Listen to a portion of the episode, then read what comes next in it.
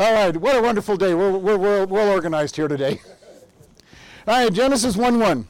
In the beginning, God created the heaven and the earth, and the earth was void, without form and void, and darkness was upon the face of the deep, and the Spirit of God moved upon the face of the waters. And God said, Let there be light, and there was light. And God saw the light that it was good, and God divided the light from the darkness, and God called the light day, and the darkness he called night, and the evening and the morning were the first day. And God said, Let there be a firmament in the midst of the waters, and let it be divide the waters from the waters. And God made them the firmament, and divided the waters which were under the firmament from the waters which were above the firmament. And it was so. And God called the firmament heaven, and the evening and the morning were the second day. And God said, Let the waters under the heavens be gathered together unto one place, and let dry land appear. And it was so. And God called the dry land earth, and gathered together the waters called the sea. And God saw that it was good. And God said, Let the earth bring forth grass, and herb yielding seed, and the fruit tree yielding fruit after its kind, and whose seed is in itself upon the earth. And it was so. And the earth brought forth grass and, and herb yielding fruit, seed after his kind, and the tree yielding fruit, whose seed was in itself and after his kind. And God saw that it was good, and the evening and the morning were the third day. And God said, Let there be lights in the firmament of the heavens to divide the day from the night, and let them be for signs and for seasons and for years, uh, days and for years, and let them be for lights in the firmament of the heavens, to give light upon the earth. And it was so. And God made two great lights, the greater light to rule the day, and the lesser light to rule the night. And he made the stars also. And he set them in the firmament of the heaven to give light upon the earth, and rule over the day and over the night, and divide the night from the darkness. And God saw that it was good and the evening and the morning were the fourth day. And God said, Let the waters bring forth abundantly the moving creatures that have life, and the fowl that may fly above the earth, that in the open firmament of the heavens.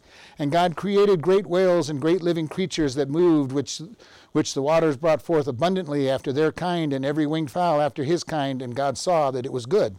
And God blessed them, saying, Be fruitful and multiply, and fill the waters and the seas, and, and let the fowl multiply in the earth. And the evening and the morning were the fifth day. And God said, Let the earth bring forth every living creature after his kind, cattle and creeping thing, and beast of the earth after his kind. And it was so. And God made the beast of the earth after his kind, and the cattle after his kind, and everything that creeped upon the earth after his kind. And God saw that it was good. And God said, Let us make man in our image, after our likeness, and let them have dominion over the fish and over the sea, and the fowl of the air, and over the cattle, and over the earth, and over every creeping thing that creeps upon the earth. So God created man in his own image, in the image of God created he him, male and female created he them. And God blessed them and said, Be fruitful and multiply, and replenish the earth, subdue it, and have dominion over the fish of the sea, and over the fowl of the air, and over every living thing that moves upon the earth. And God said, Behold, I have given you every herb bearing seed which is upon the face of the earth, and every tree of which the fruit of the of the tree yielding seed to you, so that it shall be for meat. And to every beast of the earth, and to every fowl of the air, and to every living thing that creeps upon the earth, everything there there is life, I give every green herb for meat. And it was so. And God saw everything that he had made, and behold, it was very good. And the evening and the morning were the sixth day. So we've been talking about the creation story now for, well, two weeks directly on this, and then we spent the three weeks on Genesis 1 1. so we've been talking a long time. You might think that I think this is an important chapter. I do. okay? Uh, but this week we've been talking a lot about the theological side of things. God said the creation happened in six literal days, and we know they're literal days because, as pointed out, day, the evening and morning was day one, the evening and morning was day two, day three, day four. We know that there were six literal days. Now, when you talk to people, a lot of people have some trouble with this because they go, well, science says something else. Well, today we're going to look, and this may bore some of you, but I want you to understand that when God gives us the Bible, and teaches us to be a Christian, he does not say throw away your brain. All right? He, he says, in Isaiah, he says, Come now, let us reason together. The one thing I love about the Bible is it matches science, true science. It matches true psychology. It tr- matches true uh, uh, sociology. If it's a true discipline, the Word of God matches it. Now, where the sciences disagree with the Bible, the science is wrong. Okay, and we're going to go into this just a little bit. I mean, I could go weeks on this right alone because I love science with a great passion. But you know, you're going to have many people tell you that we as Christians, we just believe in, in creation out of pure blind faith, and we throw away all science. Well, I'm going to tell you that we're going to show you some science that says the Bible is true, and that those who believe in evolution have the pure blind faith. Okay? I don't have enough faith to believe in evolution. I've never believed in evolution. Even as a young child, I didn't have enough faith to believe in evolution because it violates every rule of science. All right? We know that life doesn't just pop out of nothing unless you're an evolutionist. If you're an evolutionist, so everything stopped out of nothing, and then all of a sudden life started from nothing and formed all of life. Now, we know that that doesn't happen in science unless you're an evolutionist. All right? We know that they, you don't just pile a bunch of stuff together and get more organized unless you're an evolutionist. We know by fact that things get disorganized, and that's exactly what the laws of thermodynamics tell us. Things get less and less organized over time and less and less energetic over time unless you're an evolutionist. Okay? So, rules of science tell us that evolution cannot possibly be true. Mathematics tells us that it is virtually impossible. We have millions of genes in each DNA sequence that all have to come together in just the proper order to produce life. I'm not even talking about humans and dogs and cats and all that, just to produce life. I don't know how many of you would like to are gamblers in any way, shape, or form, but how would you like to make the bet that, one, that millions of objects were going to come together in just the right order randomly? okay, it's bad enough trying to play dice or cards, you know, with a very limited number of options. It would be the worst bet you could ever make. And yet the evolutionist bets on that and says it must happen given enough time. And what we're going to look at is the fact that time is what science tells us is not true. All right? The, the creation story tells us that our earth is somewhere around 6,000 years old. You look at the Bible, you look at the genealogies, we're sitting right at 6,000 years. I think I meant to look it up again this weekend, but the, in the Hebrew calendar, I think they're at 5,860 years or something from creation. So, right about 6,000 years. Evolution wants to tell us that man didn't even show up until several million years ago, and life didn't begin until 65 million years ago, and we got to go back four point some billion years to the beginning of everything. And this is where their fantasy begins. Okay? Uh, as one of the speakers that I used to listen to goes, all fairy tales begin once upon a time in a kingdom far, far away. Where does evolution begin? Many, many, many years ago, in a time not like what we're in like now. Sounds just like a fairy tale. And yet people buy it as science. So one of the things we get out there is they'll tell us that radiometric dating, carbon 14 dating, tells us that things are millions of years old. Only problem is the half-life of carbon 14 is 5,700 years supposedly. Now that's hard for something with that short of a lifespan to date something at millions of years. Okay, so even if to get to millions of years, you're, re- you're reading such a small amount of it that you can't read it anyway. So just be aware that when somebody tells you that it's been carbon dated at millions of years old, they're lying. Plain and simple. They're lying. You know, we get into this whole thing with all the discoveries that are made. You know, how many of you have heard somebody, we have just discovered the oldest Indian settlement out there. It's always about 100 years greater, than, older than whatever the previous one was. You know, we have just discovered the next early, oldest one. Why does it have to be the oldest one? Because they don't want page 38 of the, of the, of the magazine. It has to be the newest so they can have front page. So they always will tell you it's the oldest one out there so they can have front page copy instead of having it someplace in the middle to end of the book. It's not because they have any reason for it. They'll give you carbon dating. But if you give eight, eight different places the same sample to carbon date, you're going to get eight different answers. It's not very accurate. All right? I'm just keeping you warning so when people tell you, you may not be able to remember and argue this with them, but just be aware that the true science does not support millions of years. All right? We look also at the idea of the uh, re- recession of the moon. Do you realize the moon is getting away, further away from us every year? Not very far, just a couple of, couple of centimeters every year. But you know, if the Earth was several million years old, this is not the same moon. because if you went back far enough, the, the moon would be rolling along the Earth on its rotation because it, it moves that far away. You know, we keep looking at these little things. We look at something like the salt amount in the oceans. We know the amount of, of salt that gets put into the ocean is about 480 million tons of salt every year. That's a lot of salt being put into the ocean. Now, the ocean's pretty big. It loses about 132 by evaporation and being washed up on the shores. And assuming that there was no salt in the water at the beginning of time, the, the, there's enough salt in the ocean to be about 10,000 years old. Now, I don't believe God created the sea without salt in the first place. And then there's also another big event that would cause salt to go into the ocean. And that was something that happens in chapter 8 of this same book.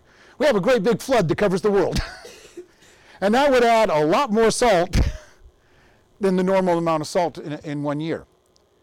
So, are we saying the earth is 10,000 years old? No, I'm saying that, that the oldest the ocean can be is 10,000 years old. Kind of fits into our timeline, doesn't it? as opposed to the millions of years that evolution wants you to believe in. Okay? Whole point of this is not that we can prove that, it, that all these things happen, but that it is not, does not make sense to believe in millions of years.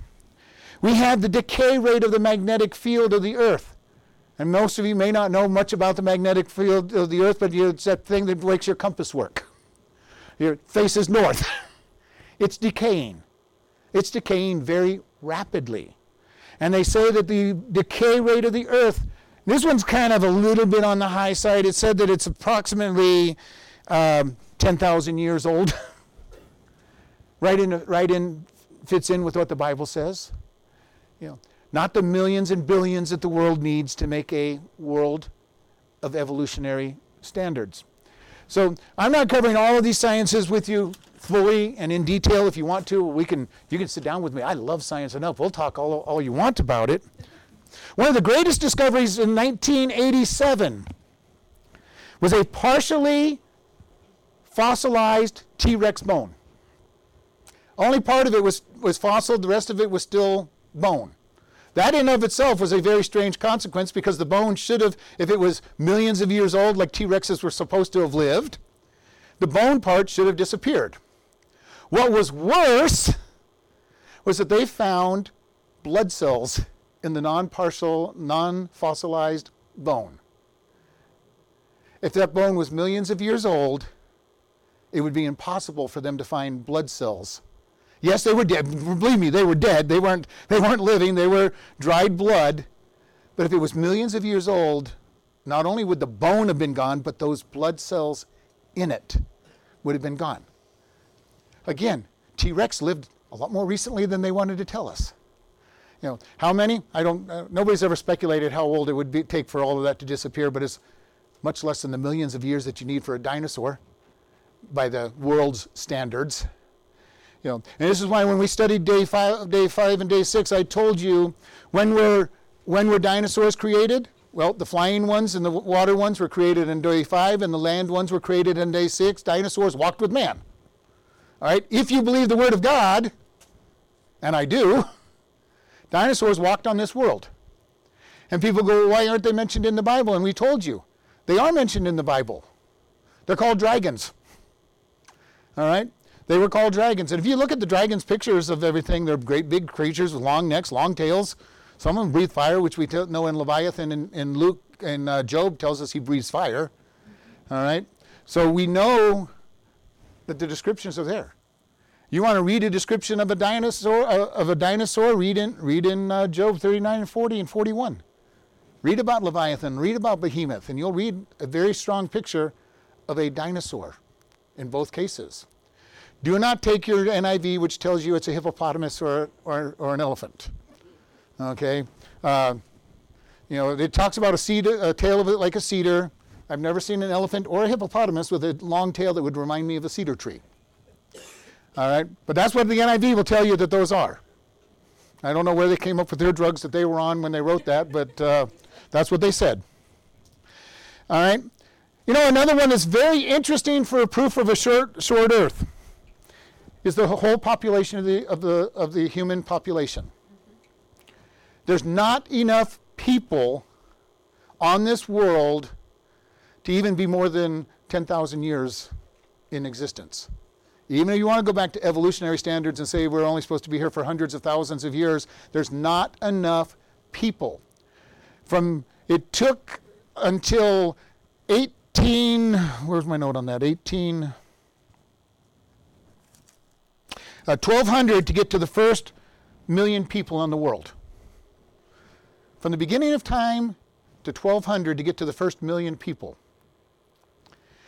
Now it's gone exponential since then. All right. We got to the 2 million mark very quickly, and now we are at the 4 trillion people mark in this world. It took almost 5,000 years to get to 1 billion, and since then we have jumped dramatically. And it's only going to get much larger. We are doubling the population at about every 150 years now. So if God tarries for 150 year, years, we'll have about 9 trillion people on this world. Probably not sustainable, which is another reason we're probably at the end days. All right? But we look at this because of the exponential for, format of the population growth, there is not enough people on this world to be even 10,000 uh, 10, years, and yet evolutionists want to say we've been around for hundreds of thousands of years. Okay. Why am I going through all of this? I want us to understand that the Bible is true not just for theological terms. It is true when we look at good, uh, quantifiable science. All right? Can we prove the young earth? No, but I can look and say these have a lot of strong evidences on it. We have a young earth out here. Geology, this is the big one they like to look at. They talk about the geological column. All right? You know, where you see all these different things. You see lower level, lower level fossils at the low, at deeper down in the, in the ground, which is not necessarily true, but that's what they'll tell us. but you know, I think about this. Why would there be fossils in the first place? You know to get a fossil, you have to bury the stuff quickly with a lot of pressure? It's miraculous. You can get fossils without a great big flood, but usually a flood is involved in making fossils. And as Ken Ham says, what would you expect from a flood? Millions of dead things being buried quickly and being, you know, being made into fossils. What do you see when you look at the, what the supposed geological column? You see shells and, and sedimentary things buried in large numbers.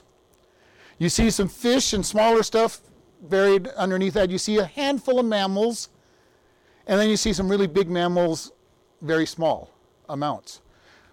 Wouldn't that be exactly what you would expect in a great worldwide flood?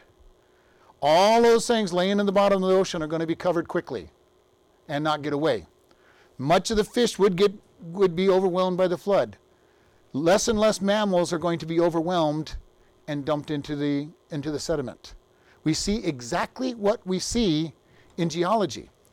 Now we also look at the geology and says, especially with us being right here near the Grand Canyon, you see those wonderful little strata that go up and down and zigzag and everything. None of the strata go straight across the canyon.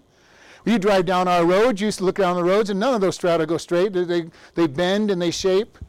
Now, it's not unusual to say that that can happen, that it can bend.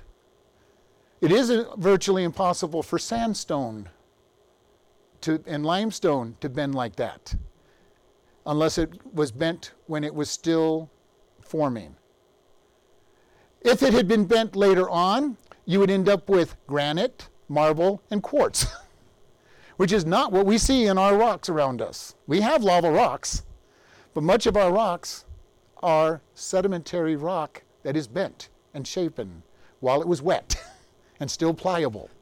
So we look at this stuff and say, what would be out there? How can we see all of these changes going on through our, through our science?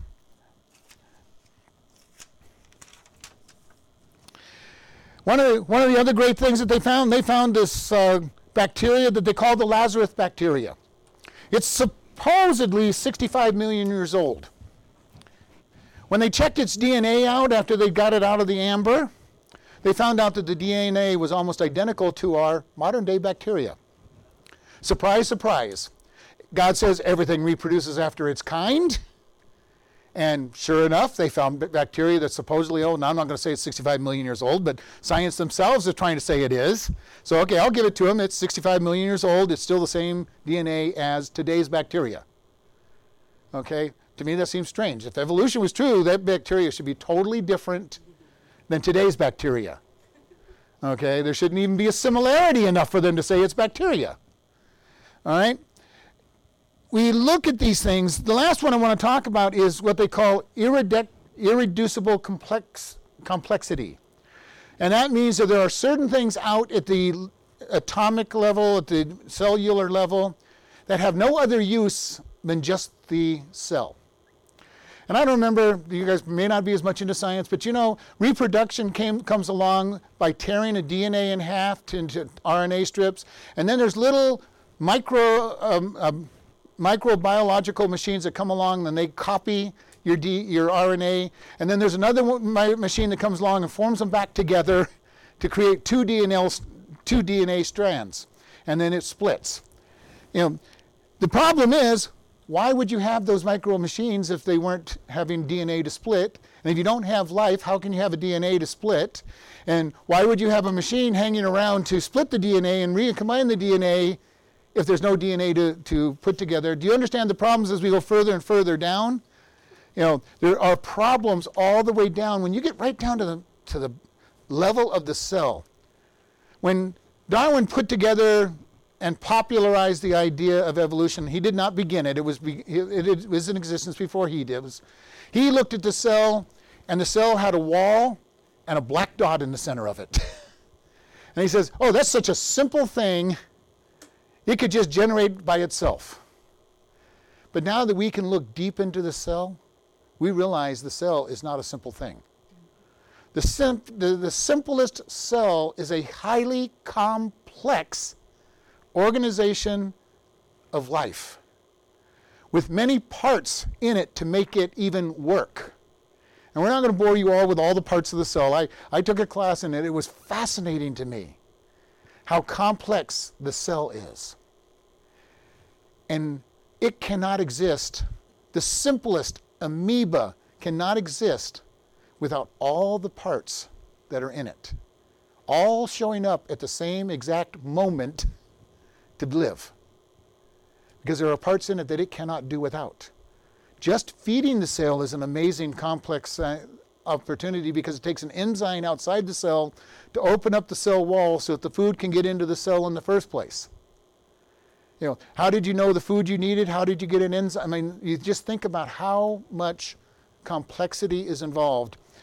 And the, the world will tell us that don't want to believe in God, you guys just have blind faith. You just have blind faith to believe that there's a God out there. Well, I'm going to tell you, it's a whole lot easier to believe in a God out there who organized everything than somehow random chance and violations of science brought together all of this, this world. So one of the whole purpose I'm trying to help us with is not just that this is important, you know, and I know this is much more scientific than I normally go, and I usually stick straight to the Bible. But I want you to understand we don't believe in creation, we don't believe in God just because the Bible tells us to. That's a good starting place.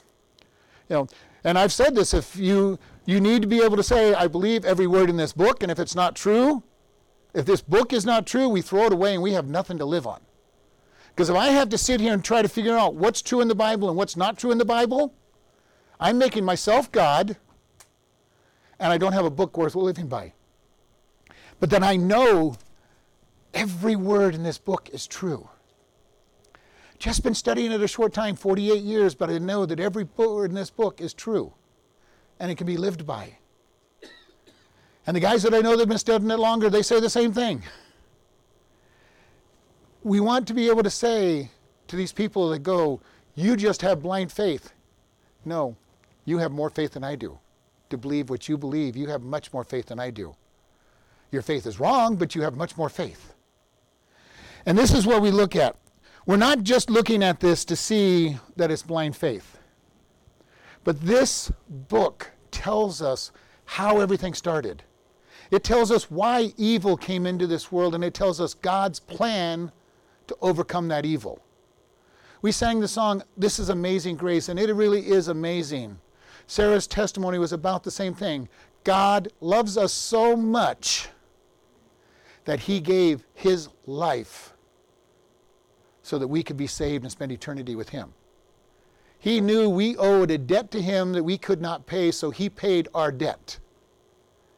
On that cross, he became sin and took all the punishment of the Father upon himself so that we did not have to pay for it. And all it means for us is that we turn to him and say, God, I am a sinner. I deserve that punishment. You took it. Come into my life and be my Lord. And he will change you. you know, I was talking while they were at the women's thing. I was talking with the with uh, uh, the pastor and the other the other men that were there, and we were talking literally about how wonderful it is to watch somebody when they start praying a salvation prayer. They may not even believe it when they start praying it. But God, somewhere in the middle of that prayer, when they have enough faith to just step out, God meets them and changes them. They start praying, not believing that it's going to do any good. And they come out of it. if it's a true prayer and true belief, they come out of it knowing that God has come in and released them from the burden of their sin and now is indwelling them and changing them.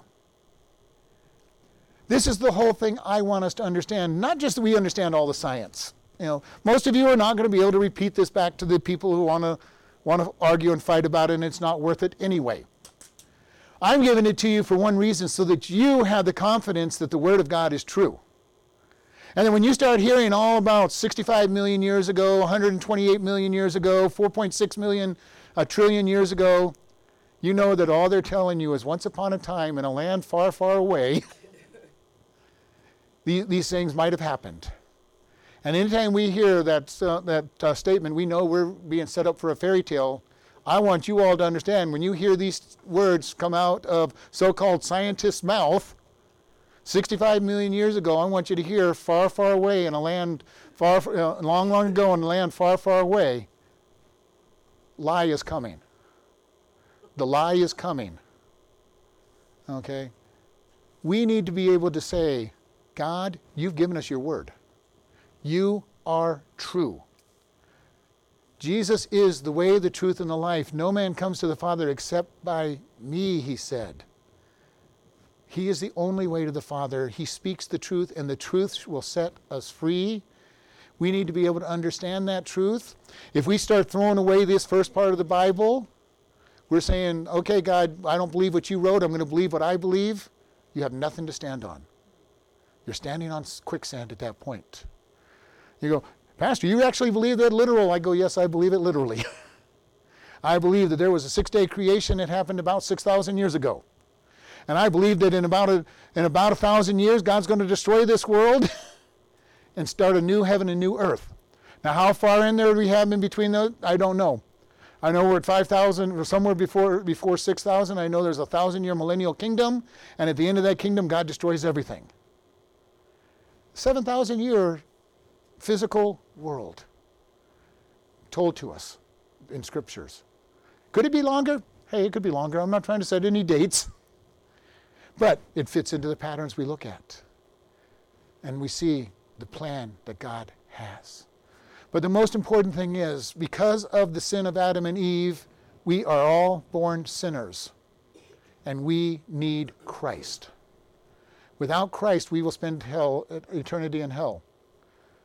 And we've talked about this several times, and I do it because we're on the internet all the time on this as well. You know, more people are going to be in hell than we expect. And when we get to heaven, the old joke goes, you're going to be surprised at who's there. You're going to look around and say, How in the world did you get here? And you're going to be looking for other people, and you're going, I knew they were going to be here, and they're not there. Because the only thing that gets us into heaven is the grace of God being accepted. His amazing grace is the only thing that will get us into heaven. Doesn't matter how good we are, doesn't matter how bad we are, technically. If we've accepted Jesus Christ as our Lord and Savior, He clothes us with His righteousness, and by His grace, we will be in heaven. And it doesn't matter how good somebody is, if they don't know Jesus, they're going to spend time the rest of eternity in hell. So it all comes down to what have you done with Jesus?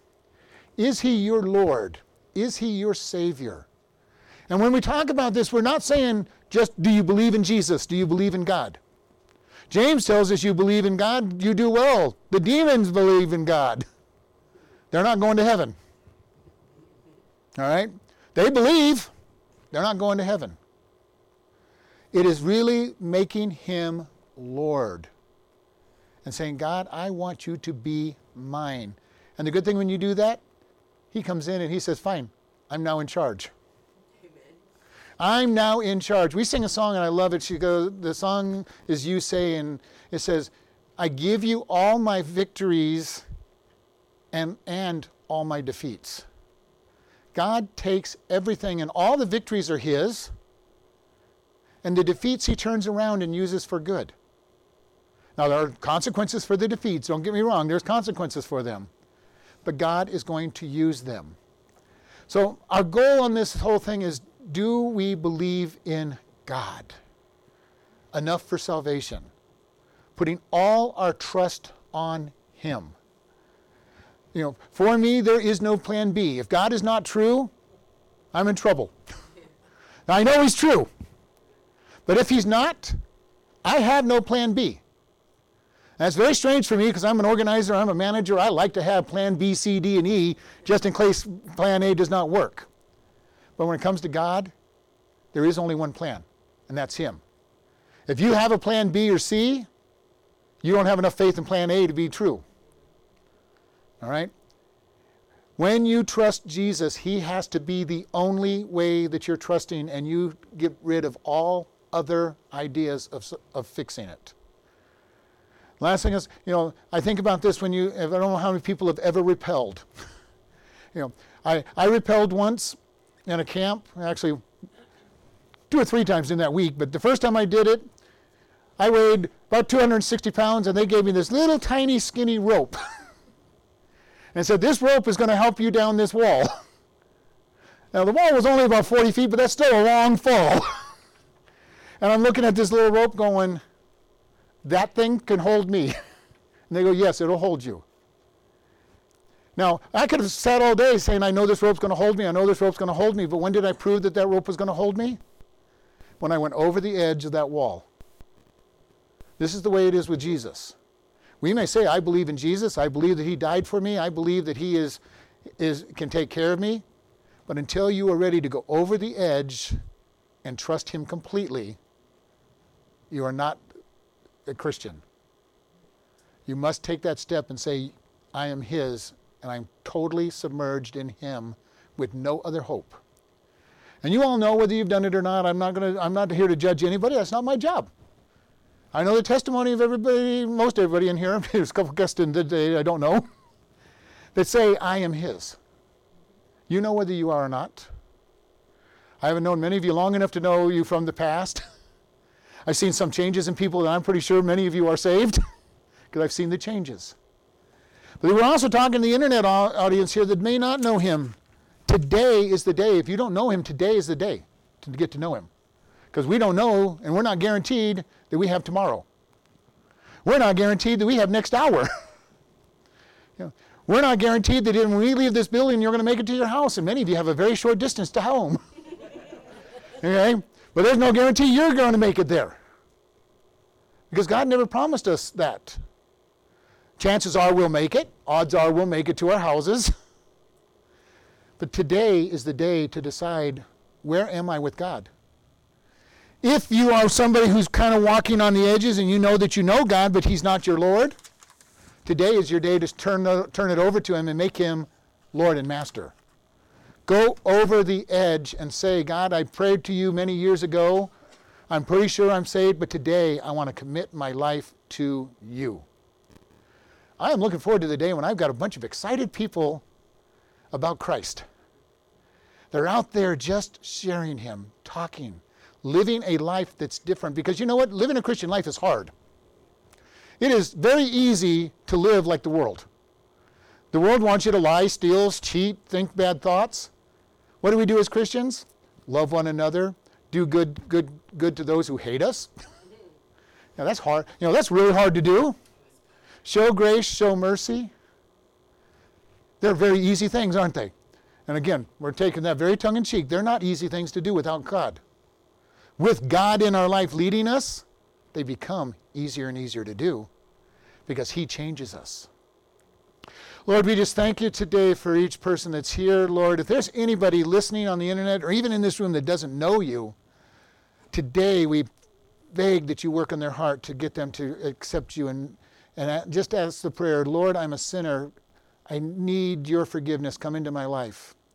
And Lord, for those who aren't committed to Christ at this point, that they would also pray, Lord, make me willing to change to be more like you and cover those things. And we just thank you in Jesus' name. Amen.